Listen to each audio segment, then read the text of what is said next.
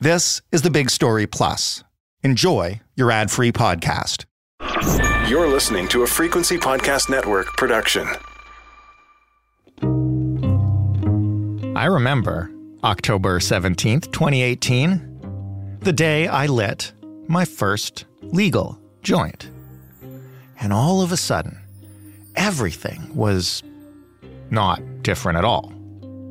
And that's the key thing to remember five years after recreational cannabis hit the retail market in Canada. There was a lot of speculation around what would change when the black and gray markets faced government sanctioned alternatives. A lot of that speculation was financial. A lot of money was riding on this. From investors, from producers, from retailers. All of them banking, literally, on more Canadians getting high for the first time or Canadians who were already getting high switching to legal and more expensive products. Five years later, as you may be aware, much of that speculation has proved fruitless and costly, but definitely not all of it.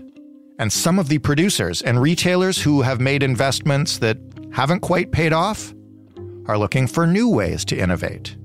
The Canadians who get high are Still getting high? Well, the ones who never did still aren't. And the government that wrote the initial legislation is currently reviewing it, trying to figure out where legal pot goes from here. Is this an industry that still has a chance of exploding with the right changes? Five years later, much of what investors thought they knew about legal pot has gone up in smoke. But what if that was just Act 1?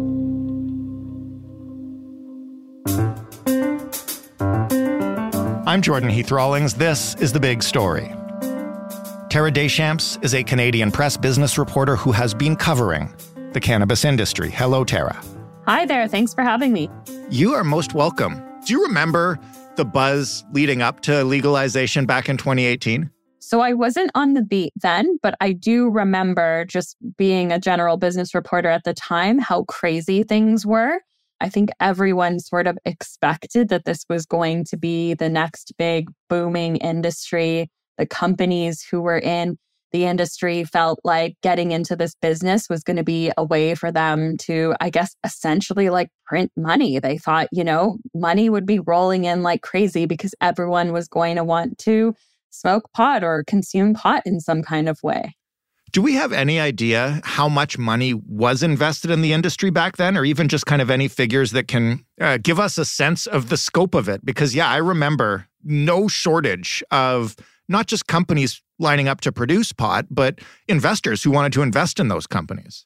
So I did try to look at some of the numbers in advance, and they're just all over the place. Everyone had very different projections. Ah. Um, one thing I did find, though, was Statistics Canada, I guess around the time of legalization, was saying that um, the cannabis sector's contribution to GDP at the time was about 6.4 billion. Okay. It's since increased. Now it's about like 10.8 billion, but it has been on the decline.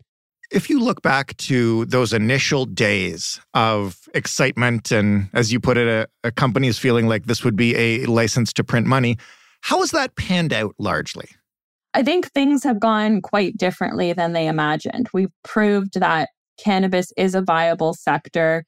People can make money off this. There is demand for the product. Is it as crazy as a lot of these companies thought? Is the demand what it, what they thought? Definitely not. But they are seeing opportunity. I think the main reason why it's so far off what they imagined is is because we've seen so much regulation. We've seen, you know, the illicit industry still be quite strong. So it's been difficult for companies to get to sort of where they dreamed. That was one of the things that I just mentioned in the intro was that there was a lot of assumptions that people who bought on the black market or the gray market would uh, be happy to buy legal pot uh, when it was made available easily. Has that happened? Do we know how much has shifted? So, around legalization, there was about 70% of the market that were still buying uh, illicit cannabis. And and now it's gone the other direction. They think about 30% of sales are still happening in the illicit market. And I say this, although with the giant caveat of I don't know how many people are going to be honest about where they're purchasing their cannabis, especially right. when the government is asking them, where did you get this? So, so these numbers, of course, might be off, but it's the latest that we're working with. Did less Canadians than people thought begin to smoke pot? Did people who smoke pot not increase their consumption? Like, I guess where's the missing money is what I'm trying to figure out. Yeah, I think both of those are definitely areas that didn't pan out in the way that people imagined they would. I think there was this kind of understanding that that everyone would all of a sudden gravitate to smoking pot and obviously some people were never turned on to it and some people also it was hard for them to sort of get into that habit because of course soon after legalization and soon after um, the edibles component of legalization the pandemic happened right. so it, it became much harder to lure in customers and there were a lot of people who maybe we thought would switch over from the illicit market and they were saying things like, you know, I can get any product that I want and it's delivered to my door and it's done quickly in the illicit market. So why switch? Because in in the legal market, you know, there were so many more restrictions about how much cannabis they can sell you at a time and what is the package going to look like and what sort of flavors and things they can do with it. And so I think some people, you know, just didn't find the product appealing. And does advertising play into this too? Because uh, when it began, I remember uh, we talked about it on this show, and there were all sorts of questions uh, of if that would open up and you would see, you know, pot brands advertised uh, next to beer brands or whiskey brands that are available uh, at the liquor store. That hasn't happened. Do we know about the impact there or if it still might? Yeah, advertising is so restricted. I hear all the time from the industry that they wish it would be more like how we treat alcohol or how we treat gambling. Right. Like you can't use packaging that's enticing in any way to young people. You can't use a cartoon. I've even heard from companies you can't say things like this product is organic or it's sun grown on the package. Hmm. Um, there are so many things they want to be able to say and they can't.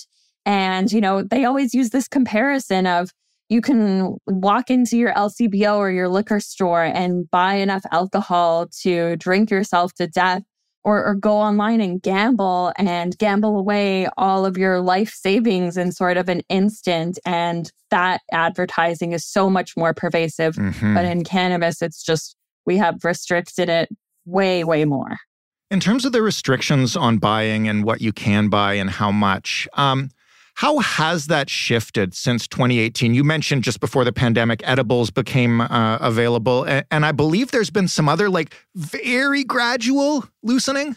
Yeah. So I, at one point, I, I, believe it was over the last year, um, they changed sort of the calculation of how much cannabis you can buy at a time. Now that as a country, we've collectively upped our tolerance, I guess. Well, it wasn't so much that. It's, it's a bit of an arcane like way that they were calculating things like to to figure out what the equivalency between like dried cannabis and something that was like a liquid or an edible hmm. so they eased up on things but I, I think regardless of the change there was a lot of people shopping in the market before who would walk into a store pick up a bunch of stuff and then find out hey you're you're over the limit of what you're allowed to walk out of here with in terms of what's happened to uh, the producers, the retailers, the investors uh, since legalization happened, how many of them have uh, closed up shop or left the industry or taken their money out? Because uh, we covered a couple of years ago the absolute proliferation after uh, regulations were eased on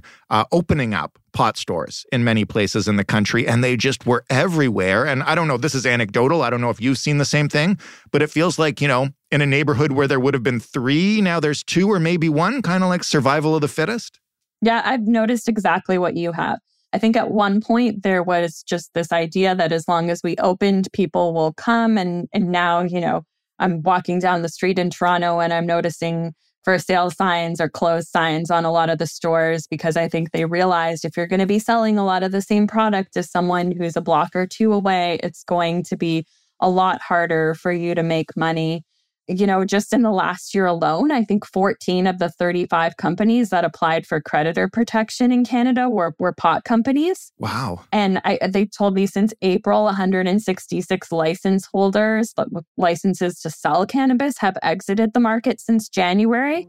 that's about 15% of licenses issued to date. So there are a lot of people who have realized, okay, this is not going to be the industry we thought it is. Maybe it's better to get out of the business. There's been a lot of sort of sales and mergers and, and people looking around just thinking, you know, is it worth it to stick this out?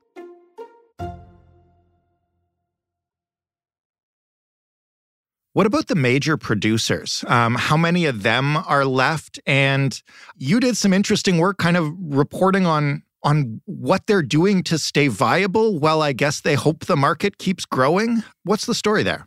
So, a lot of the big guys are still around for sure, but um, many of them have merged with one another or they've taken a look at what they were doing and they're thinking, okay, maybe it's not worth it for us to be producing cannabis and running stores and, you know, taking on sort of um, a white label business where they would produce someone else's product or package it for them. Um, and they're thinking, which of these things can we do best? And so they're streamlining and paring down what it is that they're offering. But we're still seeing such a steady, steady stream of companies that are merging with one another, that are selling, and many more that are just trying to figure out what do we do about our stock price. So I, can tell you around legalization, Aurora Cannabis, one of the big giants, was trading for $195 and Canopy for $68. And now they're both well below a dollar. And what else are they doing, um, or at least some companies doing, with their physical space? Because growing pot takes up a, a huge amount of infrastructure, and I guess some of that's not being used for pot anymore. Yeah. So a lot of companies in particular they're thinking, what else can we do with these giant greenhouses that, you know, are able to control temperatures very specifically, that can grow things in very specific climates. And a lot of them have turned toward vegetable growing, flower growing. So Aurora has uh, a stake in this company called Bevo, and that does tomato seedlings, they do flowers, and they've just gone into the orchids business. Hmm. They liked orchids in particular because a lot of Canada's orchids were shipped in from South Asia. And, you know, they figured we can do this and we can cut down on some of that uh, travel time for the product. We can make use of facilities that, you know, frankly, they were going to sell. They right. had some of them that were you know, they were preparing to sell. They announced we're closing. And when they made this deal, they thought, okay, this is perfect for orchid growing. So, what, if anything, could still help this industry boom a little bit? Uh, we've talked about very slight updates to regulations. What's next? I think one of the big ones the industry really wants to see is uh, the excise tax. I think, like everyone, they want to be paying fewer taxes. But sort of the overview of how the excise tax works is that it's uh, a dollar per gram for dried cannabis or 10% of the overall price, whichever of those two is higher. Ooh. And that gets paid to the federal and provincial governments. And so some people look at it and say, oh, a dollar per gram, like, you know, that's not much. But you have to think about it in the context of when cannabis was legalized, people were paying 11 or 12 dollars per gram. Mm-hmm. And now they're paying like 350 per gram because in the fight to compete with the illicit market, you know, all of the legal sellers were dropping their prices dramatically because people were telling them the way to get people to shift is to sell pot for for much less money. Right. So when you're paying these higher taxes, it's eating into your profit and I think the last thing I saw from the government was they're like still have 200 million in outstanding duties from that tax, which gives you a sense of how hard it is for companies to to pay it. When we last talked about pot uh, on this show in June, we were talking about the Cannabis Act review that the government was undertaking uh, at that time. It was already kind of delayed at that point. What's the status of that now, and, and what could that change? Yeah, so the review was supposed to come three years after legalization. They right. started it uh, last September, which was probably when you were talking about it. And the latest is that the review is still ongoing. I think they have to table sort of a report with their findings by uh, March. But they recently did put out a document. It's called a What We've Learned kind of report. And they detail a lot of what we've talked about today. So, a lot of the economic struggles that the industry's faced, but also some of the health concerns and things that have come up. So, they said things like, you know, emergency room and hospitalizations linked to cannabis have been up 14% between 2019 and 2021. Hmm. And and they've talked a lot about, you know, how do we move forward in a way where the industry can continue to profit, but you know, we don't see hospitalizations rise any further. When you talk to experts in this space, either producers or people who just watch the industry, uh, what do they think the the industry as a whole uh, in Canada will look like in another five years? You know, is there still room to grow? Uh, I was saying to our producer, I think by now, you know, it's been five years. Everyone who was waiting for pot to be legal in order to try it or get into it has probably done that, and everybody who's not has probably decided it's not for them. Like, I guess I'm trying to see where the growth uh, might come from. Yeah, I think people are, are sort of mixed. They sort of look at what's happening in cannabis as if it's like any other industry. You know, every industry has its growing pains when it's starting out, and eventually it finds what the right size is and what the market can kind of hold and maintain. And so I think a lot of people think that cannabis is still in that stage. And I think most people are pretty united in the idea that we're probably going to see more cuts in the future, but they also believe that there's still a business here. It just, companies might not be pure play cannabis companies like mm-hmm. I talked about before with Aurora and the greenhouses. There are other businesses like Tilray, for example. They're really heavily into beer. And so you might see different industries propping up um, one company's cannabis business. And, you know, you might just see like an industry that it might not have all of these giant players that we thought it was going to have, but I think it'll still survive. It'll still last. There's probably room for growth for these companies, but maybe not at the amount that they once imagined. And um, I think a lot of people will look for their growth from outside markets because there's been a lot of talk about the US potentially doing a, a federal legalization there, which mm. cannabis companies in Canada have really been planning for for a long time. And if that happens, I think it would would really help the Canadian companies that are struggling. Tara, thank you so much for this uh, fascinating look into an evolving industry. And uh, maybe we'll talk again in five years. Yeah, we'll see you again in five years then. Tara Deschamps, business reporter with the Canadian Press. That was the big story. For more, you can head to the thebigstorypodcast.ca. If you scroll down to the bottom to the search bar, you can type in Pot Week, and you will get five episodes from the week of October 2018, speculating, just like people who lost money did, on what these changes would mean for the weed business, for the country, for the people who smoke it. I remember it was a fascinating week. I am sure that we were wrong about a whole lot of stuff. If you want to talk to us, we'd love to hear from you, obviously. You can find us on Twitter at TheBigStoryFPN. You can email us. The address is hello at thebigstorypodcast.ca. And as always, you can call us 416 935 5935 leave us a voicemail. Thanks for listening. I'm Jordan Heath Rawlings. We'll talk tomorrow.